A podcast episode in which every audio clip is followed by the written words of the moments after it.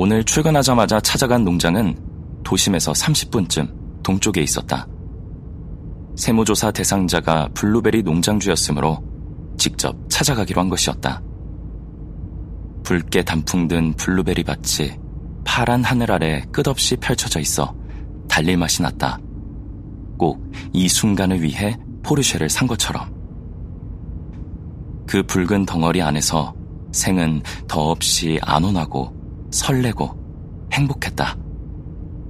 농장을 지나치는 바람에 다시 차를 돌릴 때만 해도 만두 공장은 머릿속에 없었다. 벚나무를 양쪽에 심은 긴 드라이브웨이를 따라가니 블루베리 밭 한가운데 섬처럼 성처럼 농장주의 집이 있었다. 차고 앞에는 포르쉐와 람보르기니가 나란히 주차되어 있었다. 건물 정면으로 굳게 문이 닫힌 세 개의 차고가 있었다. 차고 안에는 더 귀한 무언가가 있을 것이었다. 선입견은 금물이었지만 규는 어쩔 수 없이 의심 가득한 마음이 되었다. 농장주는 이민 온 지 53년 된 인도계 노인이었는데 면담하는 3시간 내내 모르쇠로 일관했다. 차도 자신의 것이 아니었고 차의 주인인 먼 친척들은 모두 어딘가로 여행 중이라고 했다. 은행 기록과 영수증을 포함한 수입과 지출의 증빙 서류들은 제대로 준비되어 있지 않았다. 큐는 반론 없이 대략의 상황만을 메모하며 가볍게 면담을 끝냈다. 어차피 통역이 없이는 못 알아듣거나 못 알아듣는 척하며 시간만 끌 터였다. 돌아오는 길에는 점심을 먹기 위해 블루베리 농장이 내려다 보이는 언덕에 주차했다. 농장 옆에 작은 비행장이 있었다. 마침 그때 작은 비행기가 또 다른 비행기를 매달고 막 이륙했다.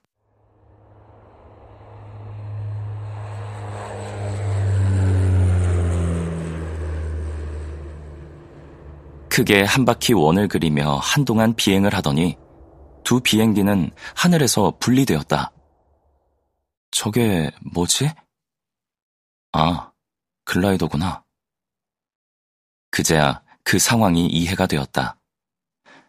저걸 타본 동료의 말로는 무동력 비행물체인 글라이더를 조종하는 사람이 버튼을 눌러 엔진 비행기와의 연결된 선을 끊는다고 했다. 동력을 가진 비행기에서 분리되어 엔진도 프로펠러도 없는 비행물체가 된 그 순간을 잊을 수가 없었다고 했다. 모든 진동과 소음이 사라진 하늘 위의 시간은 무섭도록 고요했는데 잠시 후에는 두려움조차 사라지며 어떤 진공 상태가 오더라고. 그건 어쩌면 남에게 기댈 수도 자력으로 무엇을 바꿀 수도 없는 상태가 주는 평온함일지도 모르겠다고 동료가 말했다. 규는 두 비행기에서 눈을 떼지 못했다.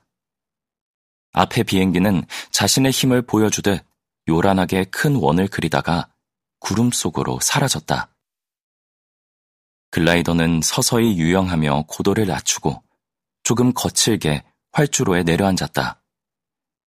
비행기의 정지를 돕기 위해 사람들이 거대한 그물을 들고 달려나갔다. 그때 일자리 알람이 띵 하고 울렸다. 규는 출근 전에 자신이 만든 참치 삼각김밥을 한 입 물고 농장주와 면담하며 메모한 것을 훑어보았다. 여름이 되면 농장 입구에 대형 텐트를 설치하고 팝업 스토어를 열어 과일을 파는데 그 일대에서는 유명하다고 들었다. 문제는 현금 거래였다. 그건 회계감사의 영역이 아니라 수사의 영역이 될 수도 있어 건드리기가 까다로웠다. 늙은 여우 같은 농장주는 그것을 잘 알았다. 저기를 가진 상대의 어두운 부분을 들여다보며 끊임없이 의심하는 대화는 쉽게 지쳤다. 처음 입사를 했을 때는 그 때문에 정신과 상담도 제법 받았다.